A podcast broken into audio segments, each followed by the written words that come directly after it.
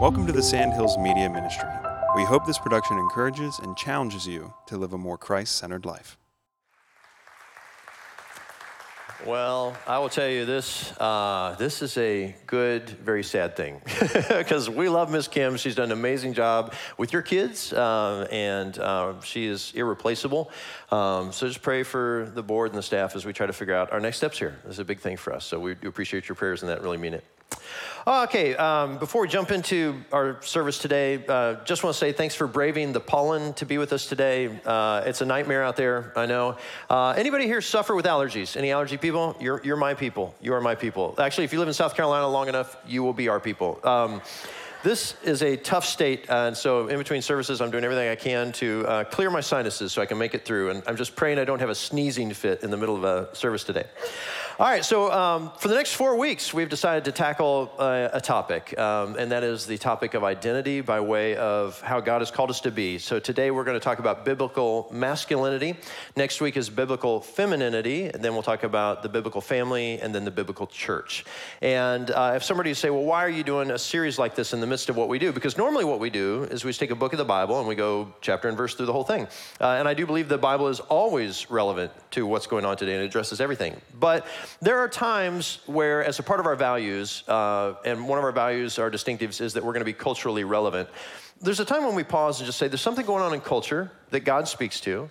So let's just stop and address that for a moment before we jump back into some of our normal uh, flow of how we teach. And so uh, we're going to do that in regard to what we're going to talk about with this series. Uh, but today, the series is biblical masculinity.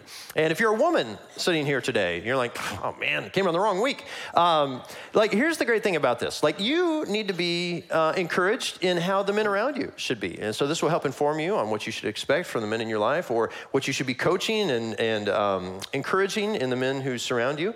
Uh, but I, let me just give this, um, let me give this a bit of a caution before we go forward today. Uh, I want to give you a caution by way of comparison. So, today, when I'm speaking, uh, if I say something like, you know, men are called to be strong, men are called to be providers, there could be this tempt- temptation in your own mind to think, well, women are called to be strong. Women are called, like, yeah, yeah, okay, okay. When I say what a man is, it doesn't mean what a woman isn't. Does that make sense? So, today, just let me talk to men today, and then we'll talk about you next week. So, you know, it's going to be great. Um, it'll be fun. So, we're going to go through this. Now, in preparation for this message, I did uh, meet with uh, Dr. Seth Scott. Uh, he's the Associate Professor of Clinical Counseling at Columbia International University, and he specializes in gender issues. And so, if you're wrestling with some gender and identity issues, or somebody in your family is, and you'd like a good Christian counselor to talk to, definitely recommend Dr. Seth Scott. He sat down with us recently. He sat down with Pastor John recently and uh, did a podcast with us. And so, if you go to YouTube and you look at Sandhills Community Church, you'll find a podcast with Dr. Seth Scott. And the title of that podcast is The Church and Gender Dysphoria. Uh, we'll talk more about that before even the, the day is out here today. Um, but I do want to acknowledge if anybody here today is wrestling with uh, issues of gender in your own life, uh, trying to figure some things out, uh, I think this message will be helpful to you. And I just want to pause and say thank you for giving me uh, a listen today as I try to articulate what I think uh, the Lord has for us in this. I hope to do so uh, gracefully and encouragingly. Um, okay, so as we move forward, two fundamental questions we need to be able to answer as we move forward today. The first is Is God good? The second is Can we trust Him? Is God good and can we trust Him? Because if you can answer both of those in the affirmative, I literally believe God is good, I literally believe that I can trust Him, then I think we can move forward. If you are uncertain in, in either of those, then we I don't know, I don't know how much further we can go together as we use the Scripture as our source. And so, uh, but my hope is if we can at least acknowledge that the one who made us loves us dearly and has good intention, and that we can trust Him to speak to us according to our design, I think that will be helpful. Uh, because I do know there, there are people in the world today, and there's even people in the church today, asking questions like Did God really say, and did God really mean? So, did God really say, like in this instance, there are only two genders? Did He really mean there are only two? Do, does God not allow for variance or anything And they're Like, if, if we're wrestling with that, um, that I think that's probably a normal wrestling for some, not for all, for some. Uh, but let me tell you too, culture is wrestling. If you go look right now on the internet to find out about genders, just to search about how many genders are there, uh, one article you'll come across will be uh, the seven main genders that are out there, and they'll talk about the seven main genders. Then you'll pull up another that was actually in a medical journal talking about the 72 genders that are currently out there today. Uh, I don't even know how many are being identified now. There, there could be more than that. But all it says is this, is that culture is still trying to figure this out. So there's a bit of a journey going on in culture today. So I think for us, as people are trying to, to figure out what God has created, what's he intended, let us then go to his word and find out how he's instructed us. And for that, we'd go back to our creation in Genesis chapter 1. Genesis chapter 1, starting in verse 26, says this.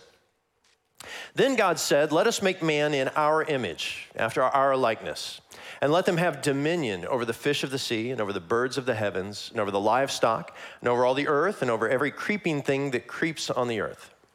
So God created man in his own image. In the image of God, he created them, male and female, he created them. All right, so we're going to pause right there for a second. Let's go back, stay on that slide for a second. All right, so here's the idea the reason the church will only hold on to two expressions of gender is, is because this is how God has revealed himself to us. In that, that when he created male and female, those two together, not one independently, those two together reflect the image of God. So, when we begin to introduce other genders or, or, or, or different ways to view this, we end up distorting the image that God has revealed of himself in man and woman. And so the reason we only entertain this is because it is our desire to preserve the image of God as it has been revealed to us. Now, as we go forward, I think there, this, some of that idea will make sense, but let's go ahead and finish that verse. So the verse goes on then to talk about like our creation mandate. And God blessed them, and God said to them, Be fruitful and multiply, and fill the earth and subdue it, and have dominion over the fish of the sea, and over the birds of the heavens, and over every living thing that moves on the earth. So we learned that both man and woman were caretakers of the earth. We're all required to be caretakers, which means we all work, we cultivate, we, you know, plan, we design, we do all sorts of stuff like that. And then we're also supposed to reproduce which many of you in this church have done faithfully. So thank you. Thank you for your great, fruitful production and obeying God. All right. Um, now, I, I, will say too, as I go forward, I do know this that your, I, I would say, your body was designed to live out your gender. So we are biologically different, we know we are, uh, but neither gender has more or less value. We are of equal value in the eyes of the Lord, but we know we're not the same. And that's okay because God designed it that way.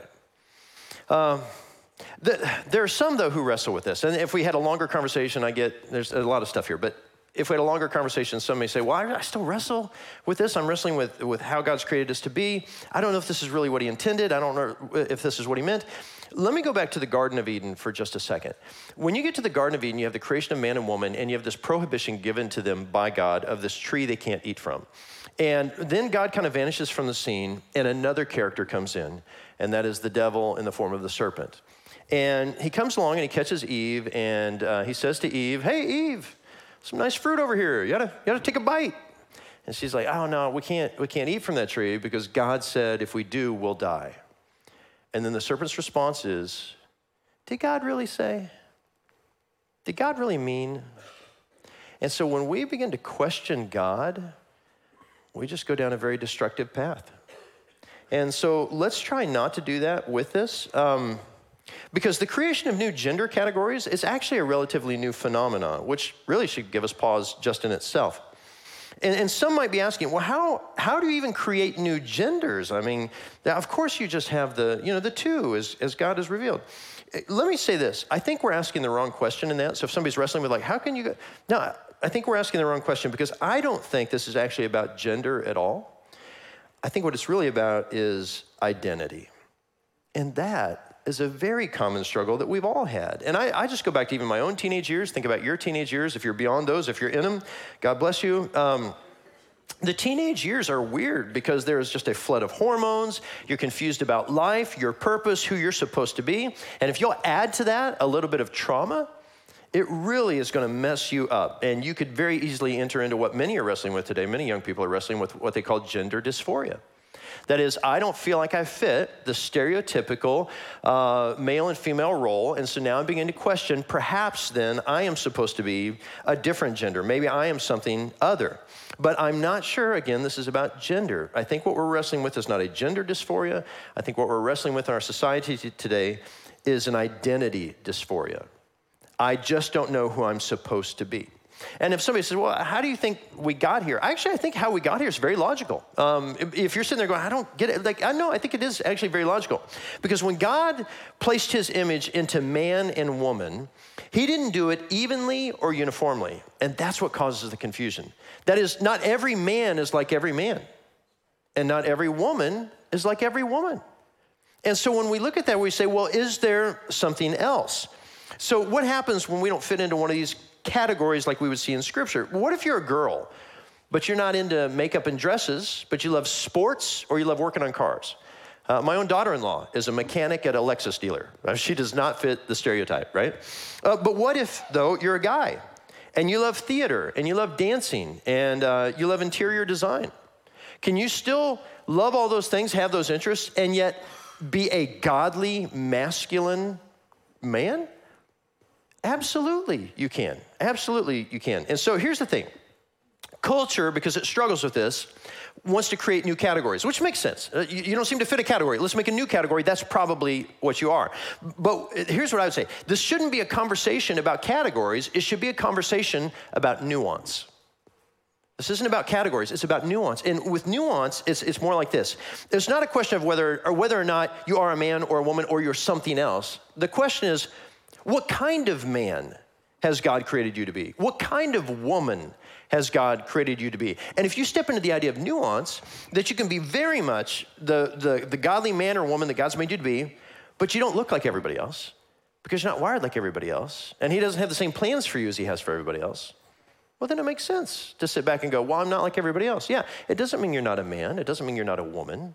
It just means you're a particular kind of man or woman that God has created you to be. You have a category He's created for you, but it still exists within the genders He's articulated.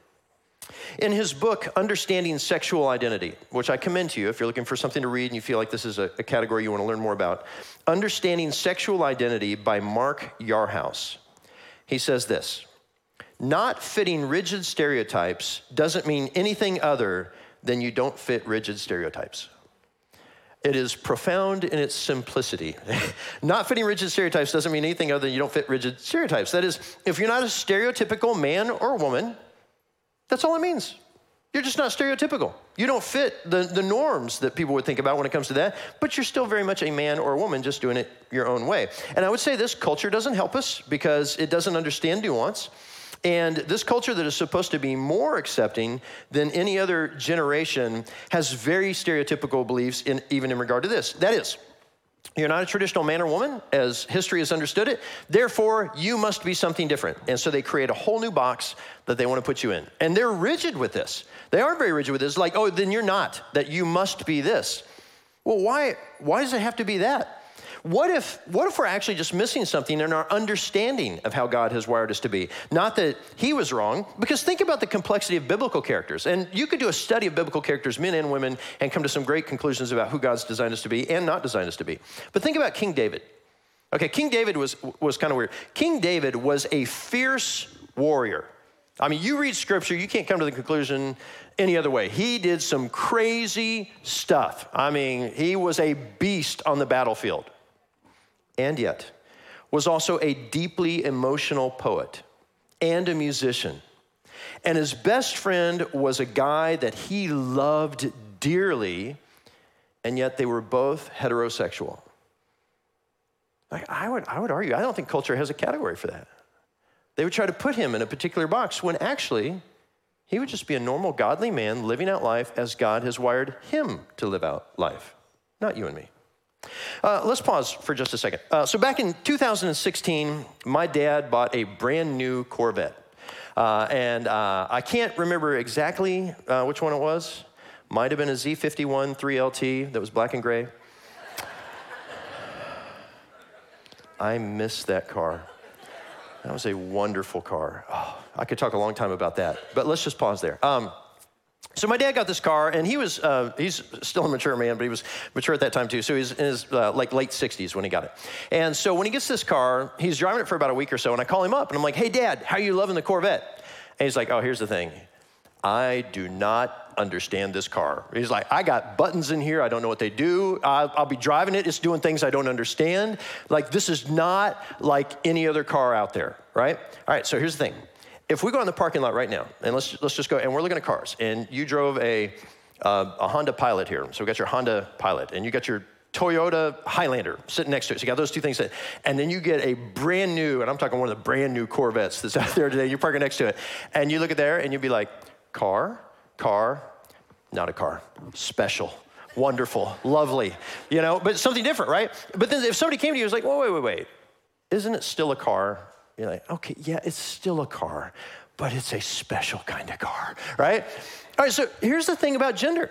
We look at this and we go, man, woman, I don't know if that's a man or a woman. Like, no, no, no. Man, woman, and either a man or a woman, but maybe a special kind of man or woman. We're not leaving the category just doing it a way that this one does it. So what my dad did, and this was great. So my dad took his car to the Chevrolet dealer, and he's like, I don't understand my car. Can you tell me what all this stuff does?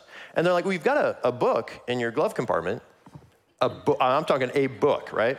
And so my dad's like, yeah, I'm not reading that thing. He's like, do you have anything else? And um, and they're like, oh, well, we have a school you can go to to learn. You you actually you fly out. I think it was in Las Vegas. You stay there for three days, and they take you on a track, and you drive this car, and they'll tell you everything about your car. You'll go through classroom sessions. You'll eat together with teams. You like all this crazy stuff. And he did it. And let me say this: you should all do it before you retire. Everybody should do that. Um, I need to do it. You know, it's just like, no, it's just, it's really cool. And so, but here's the thing. It's not whether or not you're a car, it's how do you understand your special kind of car? Because you have a book and it's a thick book and it's really hard to understand. But sometimes it's better to sit with a group of people and learn, and then we go out and we try it out together on the track of life. Right? It's not that you're not a car, you're just a different kind of car. And that's okay. That God allows for nuance in the way that He's crafted all of us to be. So then, with that in mind, let's talk about this. Let's talk about biblical manhood. Biblical manhood. Now, because of the garden, because of the garden, what happened in the garden, we understand this that all of us are broken. Every man, every woman, we are all broken. None of us starts life or starts living out life as we are supposed to be. So there's a broken version of masculinity. This broken version of masculinity is all around us. And, and it works out like this this is, this is men who will belittle those that they're supposed to care for. They look down on women or they hypersexualize women. Uh, they don't care for children, perhaps. They're out of control sexually. Uh, they are pridefully competitive. They are consumed with displays of strength uh, from the car that they drive to the gun they own to the money they make. Um, you may have heard a name out there. There's a guy named Andrew Tate. He's uh, popular these days. He is the worst of it all. He's the worst example of masculinity uh, out there. But, but there's this thing that men are drawn to that because there is a version of masculinity hidden within that. It's just that it's been corrupted. And what we need to do is redeem it, not get rid of it all, redeem it. And so let's go back then to a redeemed version of who we're supposed to be. And so for me, uh, I would say this that that the bottom line for us is that God's design for biblical masculinity is for a man to sacrificially lead, provide, and protect. To lead, provide, and protect. Now, if you look at that and you say, well, there's got to be more to it. Okay, yeah, I would argue that there could be a lot more that we could talk about, but we only have a few minutes this morning, so as we're going to narrow it down to. But it's certainly not less than that.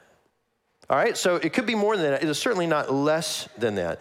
Um, and, and we would argue this as well that if you're going to do this rightly, if you're going to do this well, you have to be in submission to Christ. Because if you are not filled with the Holy Spirit of God, you will never be who God has created you to be. You will always be some broken version trying to find significance in something else. So we'll stay with those categories for now that you're supposed to lead, provide, and protect. So let's talk about leadership just a minute. And I, there's, let me pause. I have so much content here. It's unbelievable. Like I had to cut the message in half before I came today, and I still have twice as much as I normally preach. And I already speak fast, so I'm just not sure what the rest of this message will sound like. You may have to listen to it later at a third speed to get all the notes, right? So here we are. Let's go for it. All right. A godly man embraces his role as uh, a leader in his home and in the church. That is, God has given a specific uh, command to men uh, to lead in a particular way. All right, let's go back to the garden for a second. Do you remember in the, the garden, uh, God gave the pro- prohibition not to eat of the particular fruit? To whom did he give the prohibition, Adam or Eve? Adam. And so uh, when Eve sinned, we know that through reading scripture that Adam was right there when she sinned. So he was the one who received the prohibition. What he should have done was slap the fruit out of her hand before she ate it. Now we realize he may not have gotten dinner that evening, but he would have protected all of society and mankind, right? That, that would have been a good thing. So when God shows up, because now they've both sinned, who does he seek out, Adam or Eve? Because that's the one to whom he gave the prohibition. He seeks out Adam. There is a particular creative uh, context in which Adam, as the lead man, was supposed to have lived, and he did not. He did not lead as he should have led, and he allowed his wife to make a bad decision, and that was on him. 1 Corinthians chapter 11, verse 3 says this I want you to understand that the head of every man is Christ. The head of a wife is her husband, and the head of Christ is God. And so, what we see here are layers of submission that we're supposed to do. So, men are supposed to submit themselves to the Lord, uh, but then also they are the heads of their households, just like Jesus has submitted himself uh, to the Lord as well, the Father God. But we understand as men, you're never supposed to use your strength or your leadership to dominate your wife or your household. We serve lovingly. We don't demand submission. We, we encourage our wives and our families. That's what we're supposed to do. Um, 1 Thessalonians chapter 4 says this. Uh, oh, no, sorry, you're right. I messed up. Sorry, the guys corrected me. First Peter chapter 3, verse 7. Likewise, husbands, live with your wives in an understanding way. Oh, this is a good one. Yeah. Live with your wives in an understanding way, showing honor to the, we're going to have fun, uh, showing honor to the woman as the weaker vessel, since they are heirs with you of the grace of life, so that your prayers may not be hindered. Okay, leave that up for a second. So, likewise, husbands, live with your wives in an understanding way. Wives, does your husband understand you? You don't have to answer. No. Um, but, but what we should all be seeking is sit down conversations with our wives. Honey, how are you doing? What are you processing? Where are you at? And I know, here's the problem. If you start asking your wife questions, she's want to talk. I know, it's a nightmare. Um, but no, no, no, no. I'm, I'm, I'm, totally, I'm totally kidding. This is, this is the stereotype part. Um, yeah, so no, this is what we're supposed to do. We're supposed to sit. We're supposed to listen. Baby, what's going on in your life? Tell me what's going on. And let her talk. Understand her. Because, and we know, too, that she's a weaker vessel. Now, this doesn't mean she's less equal or unequal. She's just wired different. Physically, she's different. Emotionally, she's wired different. And by the way, showing emotion doesn't make you weak. Um, you can be very strong, have a lot of emotion. So we just process with them. Since you're heirs together of the grace of life, so that your prayers may not be hindered. And here's the thing, which this means then, if you don't do marriage right by the way you love your wife, God will withhold from you. I'm not even making that up. That's what it says. Your prayers will be hindered. So, this idea of that I bear a responsibility in the way that I lead my home, that if I don't do this right, I run into trouble with God. So there, this is a very serious thing uh, that we're talking about here as well. 1 Thessalonians chapter 4 now, verses 3 and uh, through 8. For this is the will of God, your sanctification that you abstain from sexual immorality, that each one of you know how to control his own body in holiness and honor, not in the passion of lust like the Gentiles who do not know God. That no one transgress and wrong his brother in this matter, because the Lord is an avenger in all these things, as we told you beforehand and solemnly warned you. For God has not called us for impurity, but in holiness. Therefore, whoever disregards this disregards not man, but God, who gives his Holy Spirit to you. So, in this journey here, it's a journey of sanctification, meaning then that as men, we have to fully submit ourselves to the Lord, and He's, he's got to have His way. We've got to choose His moral structure for our life and not our natural sinful inclinations. We have to make sure that we seek Him out, which means we know His Word, we study the Scripture. Uh, we understand too that self control is a fruit of the Spirit. So if I'm fully yielding myself to the, the Spirit of God, then self control manifests itself in my life. And men, if I could just say this, we are wired a peculiar way. We have to battle lust, every one of us. It is a natural part of our wiring. And so there's this thing where if I am drawn to women, uh, that's normal as a part of your wiring, but there's a broken part of that that you have to battle. And so you cannot objectify women. You can't look at stuff that you shouldn't look at on the internet, on your phone. There's, we don't engage in premarital sex. We don't engage in extramarital sex because we don't want to dishonor God's daughters. It's tough, but we have to make a choice and we hold each other accountable, and ultimately, God holds us accountable. There's also this thing, too, where as you're leading your family, I get the world seems to be going a particular direction. But even if the whole world goes away from the Lord, in our house, we're going to follow him. And so this goes back to verses I love. They're, they're on my kitchen wall. Joshua 24 15 says this And if it's evil in your eyes to serve the Lord, choose this day whom you will serve. Whether the gods your fathers served in the region beyond the river, or the gods of the Amorites in whose land you dwell. But as for me and my house, we will serve the Lord. And I do think there's a biblical aspect of leadership where, as a man, you're going to help your family do what they need to be doing. So we lead and we provide. Provision is something else we do. A godly man provides for himself and for those under his care. A godly man provides for himself and those under his care. I do love this scene. So I did a wedding recently. I do weddings all the time. One of the things I love about the wedding is when the, the dad escorts the, the bride up, and uh, I say, Who gives this woman to be married to this man?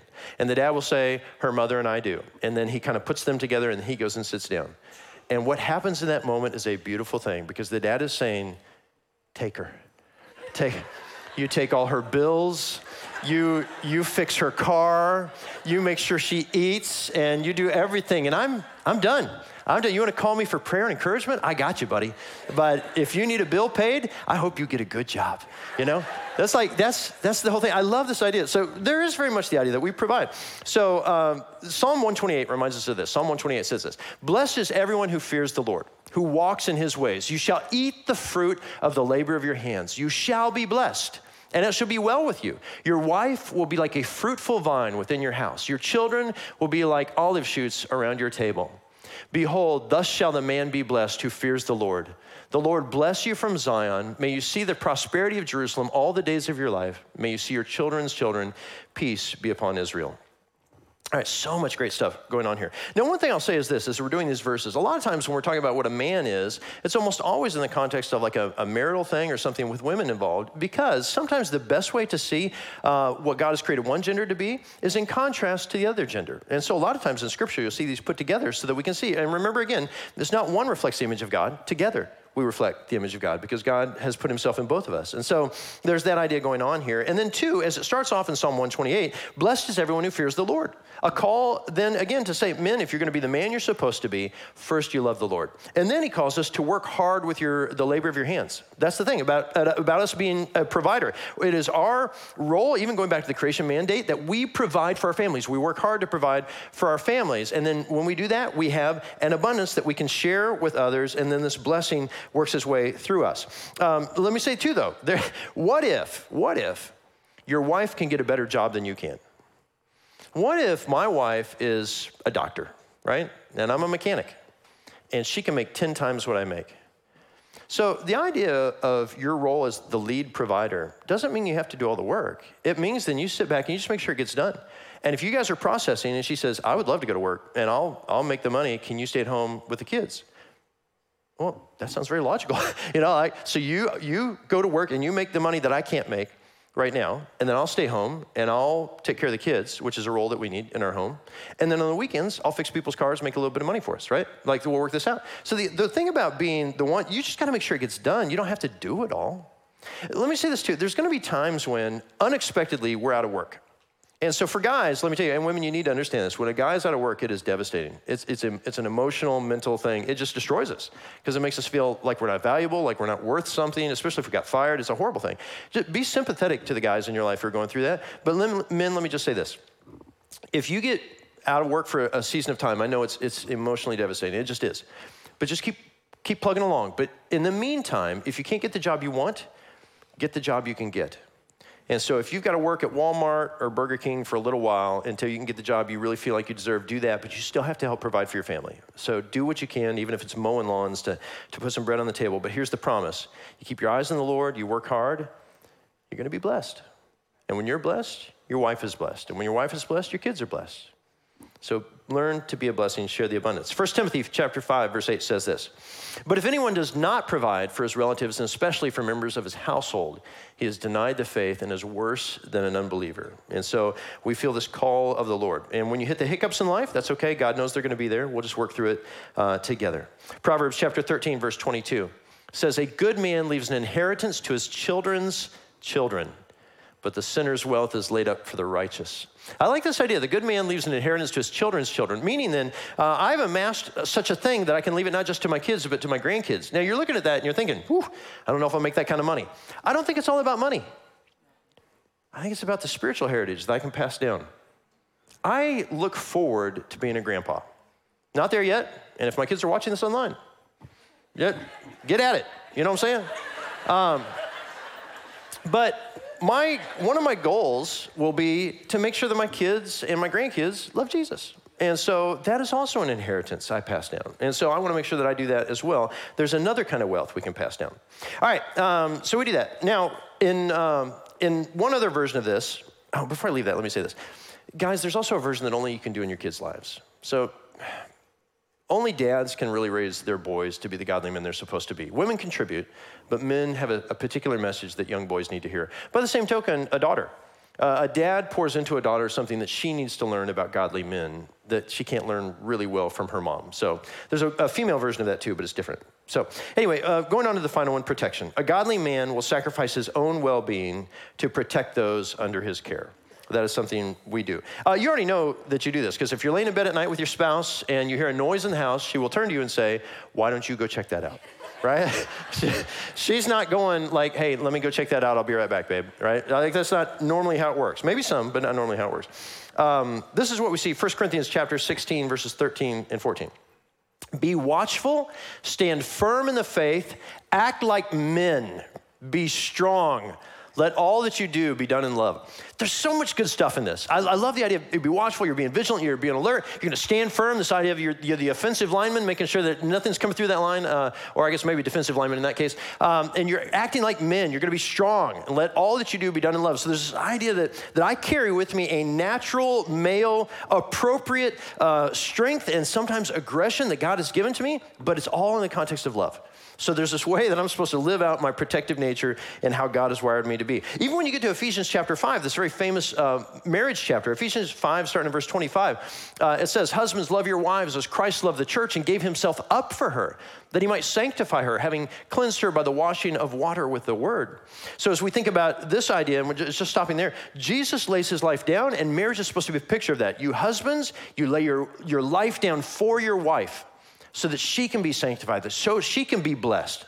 And so there's a time when I get this too, when young men get married and they, they get their wife, and then their wife starts imposing on their schedule. And then you have children, and your children start imposing on your schedule, and you're like, I don't like this. I feel like I'm not me anymore. I feel like I can't, like, okay, okay, time out, time out. This is when we grow up, right? When you were a kid, you could do all that kind of stuff. But now you're a grown up. Right now, you need to be who God has created you to be. 1 Corinthians uh, chapter 13, verse 11 says this when I was a child, I spoke like a child. I thought like a child. I reasoned like a child. But when I became a man, I gave up childish ways. So there's a time when, especially when you get married, you have to stop living just for you. Now you lay down your life for others so their lives can be blessed. So now, as we've been talking about all of this, and, and unfortunately we have to kind of pause in this moment, um, as we've been talking about all of this, this all sounds great, but it's all kind of in the context of married. What, what if you're single?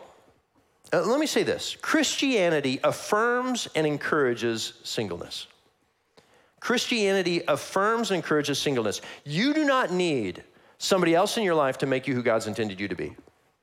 You are exactly who He wants you to be, even without that other person in your life. You don't need it. Now, you may want it, you may desire it, and you may one day step into it, which is beautiful. But if you don't have it, you're not missing anything. And you might be like, well, yeah, but I don't have these relationships. Yeah, you do have the relationships. They're just in the context of your church family. Because in the church, you can teach and lead children. In church, you can love women uh, as mothers and sisters. In church, you can have spiritual fathers and brothers and sons, and you still are doing all the roles. You're still leading, providing, and protecting. What if, though? What if you struggle with same sex attraction and you realize that Scripture prohibits it? Well, here's the thing you can struggle with same sex attraction and still honor the Lord within the context of the church because not everybody in the church has been called to be married and to have kids. Uh, and to be fair, all of us have to submit our desires to the Lord. None of us lives wide open doing whatever we would like to do. So even if you're a young single man who would love to, quite frankly, sleep with a number of women, you refrain from that because you know God's told you not to and you still are a productive member of the church who loves and serves in the context of all your other brothers and sisters wrestling with their struggles with sin and desires. Okay, well, what if you're a parent and you have a kid who's dealing with some of this stuff? Maybe they're confused about some issues, or maybe they've already started making some choices uh, that you wrestle with. Let's understand this. And let me talk, especially right now, to people who would call themselves strong men. And I, if I were to ask right now, who here's a strong man? There's a number of guys here who'd be like, I'm a strong man. I know. Okay. All right. Strong men. Let me talk to you for a second. You can't mandate love of the Lord. You can't mandate submission to God. You can't mandate values. So if you're like, well, I'm just going to tell my kid, and I'm gonna, like, no, if you do that, you're going to lose your relationship. So we don't do that. If we have kids who are struggling, we need to be there for them. We talk to them, ask them questions, find out what they're processing, pray with them. And more than anything, as the scripture encourages, we love them. No matter what journey they're on, we love them, even if we disagree with it. Now, the, the thing is, though, we don't concede the line. We don't buy into what culture says. We still go back to the Word of God and we remind them. Now, I hear you talking, I'm processing it. Can I just remind, let me remind you, God doesn't make mistakes. He made you like you're supposed to be, but He has context in which we have to live. We have to submit ourselves to that. So we don't give in to culture, we hold the line. But we don't also reinforce stereotypes. So um, if you uh, grow up with a kid who's, you know, maybe wired just different than you as a guy, and you tell him, you know, by golly, you're going to learn to love the NFL. Like, maybe not. maybe he'll never be a fan of the Kansas City Chiefs and Patrick Mahomes.